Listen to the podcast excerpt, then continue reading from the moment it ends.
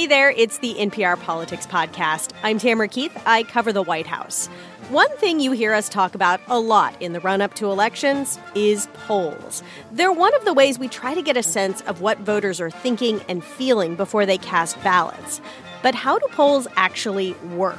Well, our friends at Planet Money wanted to find out. So before this month's midterms, Jeff Guo and Nick Fountain headed to Marist College in Poughkeepsie, New York. Their polling center partners with NPR to do our polling to find out just how they do it. Here's Nick the person tasked with training up all the people who do the dialing is Daniela Charter. And Daniela has agreed not only to let us sit in on a training, but later tonight, she's going to let us do the dialing for a real poll. But first, she needs to run us through the script we're going to use. So why don't we start, Jeff? Read that introduction. My first Hello. victim. Hello, my name is Jeff. I'm calling for Marist College. We're talking to people in your community and collecting opinions about issues facing residents. What? Who are you? Why, why are you calling me? Daniela's mission is to prepare us for the hundreds of calls we're going to make tonight and all the different ways people are going to try to avoid answering our survey. Because sometimes people will come back right away and be like, I'm not buying anything. Or they hear college, I'm not donating. No, no, no, no. We're not looking for money. We're not selling anything. We just want your opinion. We're doing important research. We came to Marist College because, well, full disclosure, Marist has a working relationship with NPR. They do some polls for us. And also, Marist has one of the top polling operations in the country. And one reason they're so good, Daniela says, is the magic phrases they use to keep people on the phone. My very favorite is let's try a few and see how it goes. As in, let's try a few questions and see how it goes. She says it works for nearly everything. If a person says they're too busy, well, let's try a few and see how it goes. If they say they don't have any opinions, well, let's try a few, see how it goes. And it works. It really does. Does it work every single time? No, but you'd be surprised. Do you use that term in your personal life now? Definitely, let's try a few and see how it goes. In fact, I think I just said it to my husband yesterday about something. I think about changing his diet. I really do. I really, I, I just remembered that. I really think that I said it. Daniela teaches us some other phrases we can use to get people to answer. Every opinion matters. There are no right or wrong answers. It'll just take a few minutes. I promise. Though Daniela says her most important advice, it's not a phrase. No, no, no. It's more of a state of mind. She tells us when you are out there dialing later, promise me this. You're going to throw a big smile on your face. Smile while you dial. Absolutely. Smile while you dial. Because if you smile, Sound upbeat, you sound good, and you sound like someone that the respondent's going to want to talk to. That's how you hook them. And that's really important because the biggest problem that Daniela and other pollsters are facing right now not enough people are completing surveys. They're hanging up.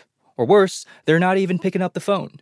And when people don't respond, it is way harder to get accurate polls. It has become a full on crisis for the pollsters and maybe for the rest of us. A lot of important information, a lot of economic data, like what the unemployment rate is, where inflation's at. All of that relies on polling. But how do you know the polls are right? Because for years, the polls have been off. They've been getting elections wrong. People are saying, you can't trust the polls anymore. Today on the show, is polling broken? And can we fix it? We start smiling and dialing to find out.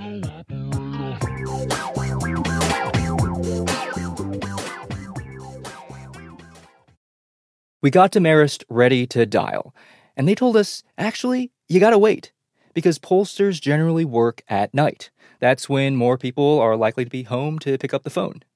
And so, because of this, pollsters tend to be night owls. We're really not morning people. This is the director of the Marist poll, Barbara Carvalho. We start the day probably about noon and then we go to about midnight. Have you looked at a mirror recently? Was there something there or Well, you know, some people think we're even worse than vampires. you can get rid of a vampire a lot easier than you can get rid of a pollster. Barbara's a big deal in the polling world. She's been a pollster her entire career. For decades, she's run every aspect of the Marist poll what questions they ask, the methodology they use, the math behind it. It's Barbara's job to make sure they get things right. And maybe more importantly, that they don't mess things up. And that's because the history of polling has been defined, unfortunately, by blunders. And so, to show us how polling works today, Barbara took us through the three most infamous blunders. The first major blunder was the election of 1936. It was the middle of the Great Depression. Franklin Delano Roosevelt was running for re-election. His opponent was Alf Landon, the governor of Kansas. The Republicans think Alf Landon is the man who will win in November. He is our next president if he can beat Roosevelt people were glued to their radios and to their magazines. Yeah, one of the most popular magazines in America at the time was called The Literary Digest and was especially famous for its election polls. For years, the Literary Digest mailed out millions of surveys to their subscribers and to any other address they could get their hands on. They would survey people who owned cars because there was a list of people who owned cars. They would survey people who owned homes because that was a list. The Literary Digest asked these millions of people who they were going to vote for. It was basically trying to do the vote before the vote. And for a long time, this worked. The Literary Digest had a 25 year track record of getting elections right. Enter George Gallup, a pioneer of modern polling. Gallup had a hunch based on math that there was a better way to predict election results. Rather than get the opinions of millions of people, Gallup said, I'll just interview a fraction of that amount, just 3%, but the right people. And they'll give me the more accurate answer. So, in one corner, there was the Literary Digest poll and their survey of 2 million people.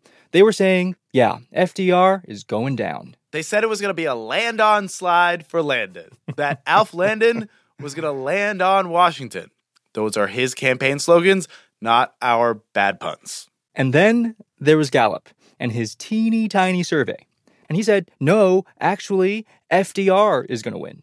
If you know anything about American history, you know who won this battle. It wasn't even close. FDR won all but two states. Gallup was right, and the Literary Digest went out of business. Gallup said the problem with the Literary Digest poll was that the respondents, even though there were a lot of them, they didn't look like America. They were wealthier than average. They owned cars. They subscribed to a magazine called The Literary Digest. Just from the name, Literary Digest, um, you kind of get a sense this is not an everyman's publication. Are you saying that it's snooty to read? Uh, well, I think for the Literary Digest, that was true. Gallup said the issue was snooty people with their fancy cars and homes and books. They were not what's called a representative sample of voters. That was Gallup's big idea. And the big lesson of polling blunder number one that if you're going to conduct a poll, you have to talk to the right mix of people. Get a representative sample. Math won. Math won. Math always wins. However, Gallup's victory lap, it wouldn't last long because the next big polling blunder was just around the corner. The famous Dewey defeats Truman headline, where a newspaper got the 1948 election results so very wrong, that was in part because Gallup and a bunch of other pollsters had been saying that Harry Truman would lose the election. How big of a moment was that for polling? Do we really have to talk about that? I mean, that is like one of the biggest, you know, polling debacles, you know, in the history of polling. And it had a significant impact. Yeah, the polling blunder here was although the pollsters tried to get a representative sample, it just wasn't representative enough. Here's what happened. Gallup had been telling his surveyors, just get me a bunch of people that look like the census. Go poll this many housewives, this many farmers, this many businessmen of a certain income bracket, and so on and so forth. And his pollsters would hunt for these very specific people, grab them off the street, and ask them, You voting Dewey or Truman? This was problematic because it was hard to fill these buckets. And so the pollsters, who weren't paid all that well, some of them started to cut corners. All right, sure, you're not a well heeled businessman, but say you were. You voting Dewey or Truman? So, one of the big lessons from the Dewey defeats Truman disaster, polling blunder number two, is that it's really hard to make that representative sample by hand. And the way modern polling fixed this problem was with more statistics. The math people said there's a better way of making a representative sample. And it's so simple that it almost sounds dumb. Here it is just pick randos. Just close your eyes and pick people at random. Generally, if you're looking at a simple random sampling, um, when you get to about 100 individuals, you can make some pretty clear generalizations about that particular group of people. This is the magic behind random polling. You don't have to go hunting around for the right people to make a representative sample. In fact, that can distort the poll by introducing bias. The math says a truly random sample won't be biased, and that even a small random sample will be surprisingly accurate. This was one of the most important ideas of the 20th century. It changed how scientists do research, changed how we study economics. And for pollsters, this became their holy grail getting that perfect random sample. Luckily, just around the corner, there was a revolutionary technology that would make it kind of easy to achieve that holy grail, the random sample the telephone. Did the telephone revolutionize polling? No question about it. At a certain point, by the 70s or 80s, almost every household in America had a telephone. And telephones are great for random sampling because you can just pick random numbers out of a list. So uh, that that would be the golden age of polling. And Barbara says the golden age lasted for decades, pretty much. People had landlines and they were actually excited to pick up their phones. Soon, pollsters could even dial with a computer, robo dialing. And even though there were complications over the years, like the rise of caller ID and cell phones, pollsters were able to get pretty close to that holy grail, that fully random representative sample. Was there a time in the golden age of polling that like you just like nailed it? Oh, absolutely. Absolutely. In fact, I think 2014 your hydration needs accordingly because this is going to be a long night with lots Barbara and her team were at NBC that night, and she remembers the excitement, the delicious snacks, but mostly watching the election results roll in and how they totally matched her Marist polls. It was just so cool that everything just worked out perfectly, like practically to the decimal point. But Barbara had a bad feeling.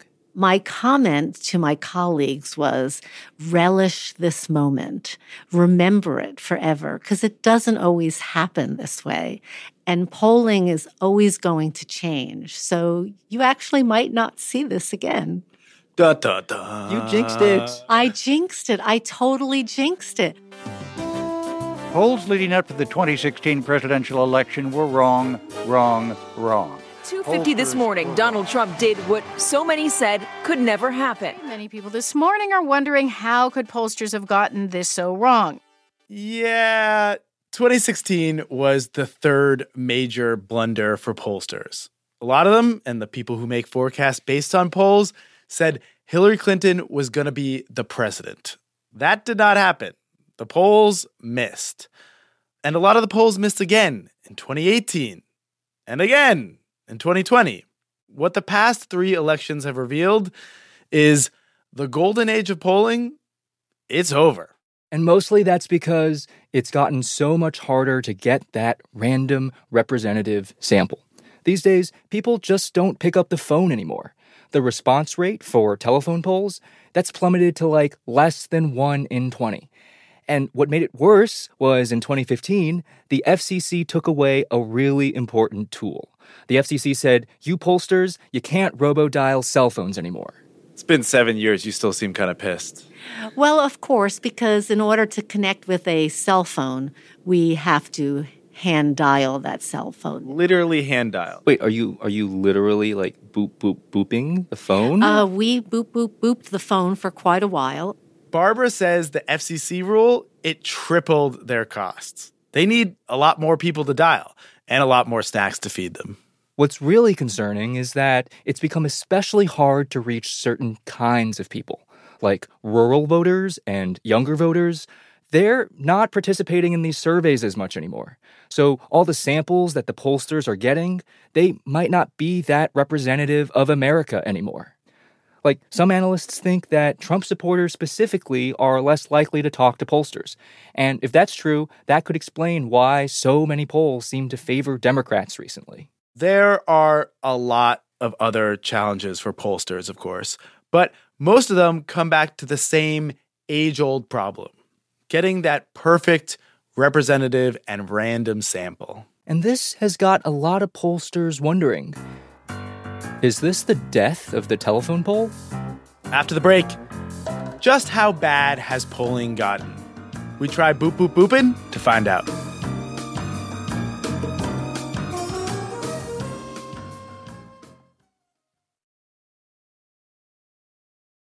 The Marist Survey Operations Center is a sight to behold. There are rows and rows of undergraduates with their AirPods and their sweatpants, and in the center, a prize wheel. You get to spin the wheel when you complete an interview. Nick, are you ready? I think I think we got to be ready. Like it's dialing time. We got like 30 undergrads here. They're already dialing. The goal of the evening is to get as many completed surveys as possible. And lately, this has been really hard, like existential crisis for the polling industry hard. People just don't want to pick up their phones, or they screen their calls. And even when they do pick up, they don't want to talk to pollsters. But we figured, let's try a few and see how it goes. Let's see how many calls we have to make before we can get someone to complete our poll. Nick, look, you, you have a special name tag. It says Nick Fountain Training. Exclamation point. Exclamation point. Gotta smile while you dial. All right, good luck out there. Okay, you got this. Nick and I are dialing North Carolina tonight. There's a contentious Senate race going on. The Marist folks set us up with our own cubicles with these cute little headsets hooked up to phones. On the screens in front of us, there's a script. Jeff calls a few numbers, and one of them connects. Immediately, he starts using the tricks that Daniela taught us earlier. Those magic phrases, they really work. Pretty soon, Jeff has finished his first interview This person was like, I served. And they take me to the middle of the room and they let me spin the prize wheel.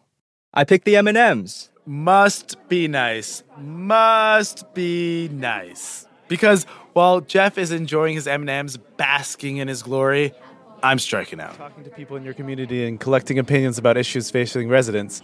Oh, I got hung up on. I did not smile. I did not smile. For each call, Nick has to document why he failed at getting a completed survey. In this case, caller hung up. That's one of nearly 20 reasons you can put down. There's also the soft refusal. He was nice about it, though. The hard refusal. He said, opinions are like buttholes, everyone's got them. They're answering machines. Oh, thank you. Is, is this a real person? There's a voicemail. Oh. so many answering machines. And fax machines. This is a fax machine. Sorry, it's blowing out my ear. Remember, we are randomly dialing North Carolina numbers. Have you ever seen someone strike out 70 times in a row? Things are not going well. I get so frustrated, I start rubbing my eyes. I'm sorry. I just lost I just lost a contact. Starting at about call 150, I start to think Yes, polling is truly doomed. Phone polling is supposed to be the gold standard of polling. It gave us the golden age. But it is impossible to get people to complete these surveys. And the people at Marist are trying to figure out how to do polls in this era when most people don't pick up the phones and don't want to answer surveys. Barbara says pollsters have come up with a couple ways to try to fix the problem. The first solution is maybe just abandoning the phone poll altogether a lot of pollsters these days are starting to text people. It's still a random survey, it just doesn't rely on people answering the phone. The second solution is to try to adjust the data that you have to make it more representative. For instance, if you can't get enough white rural voters in your sample, you could take the handful of white rural voters you did talk to and multiply them by like two or three or four. So you give their answers more weight. This solution is called weighting. It's how pollsters try to fix a bad sample by using math. And pollsters are getting more and more sophisticated about weighting.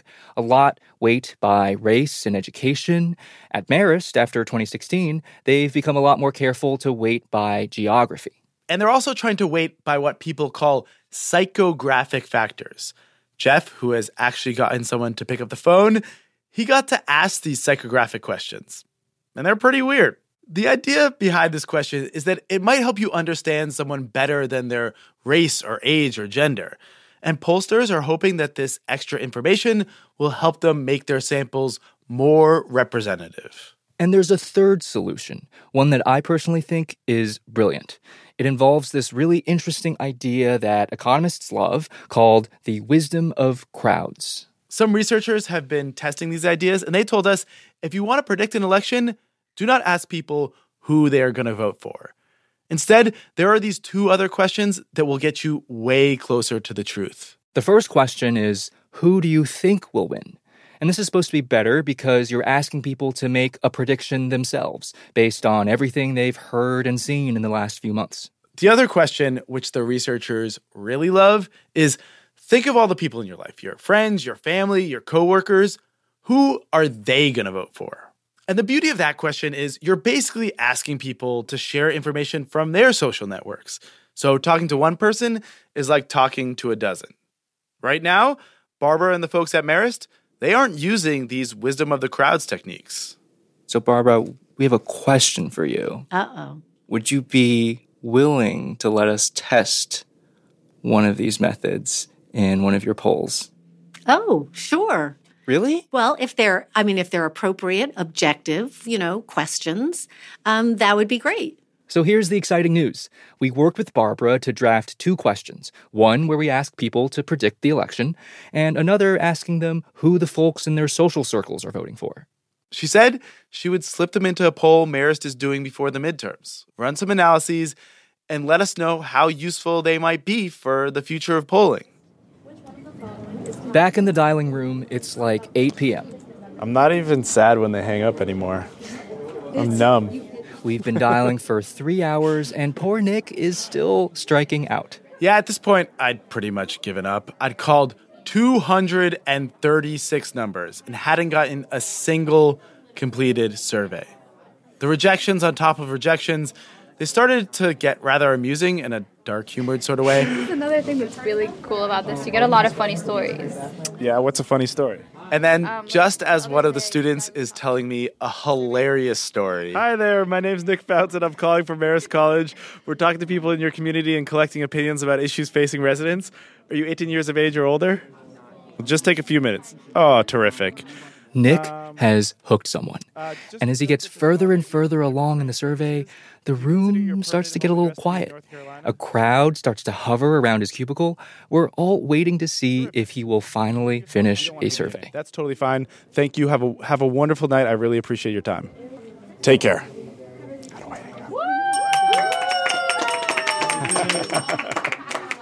yes. Spin that wheel! Uh, you did it. I did it. I think I figured out why we cracked it. You were telling me a funny story, and so I was already smiling when I was dialing. See? That's the secret. Smile while you dial. That's it. That's it. So there you go a deep dive into just how polling works and how people are trying to make it better. Thanks to the team at Planet Money for letting us showcase their work. We will be back in your feed tomorrow with something special for Thanksgiving. I'm Tamara Keith. I cover the White House. And thanks for listening to the NPR Politics Podcast.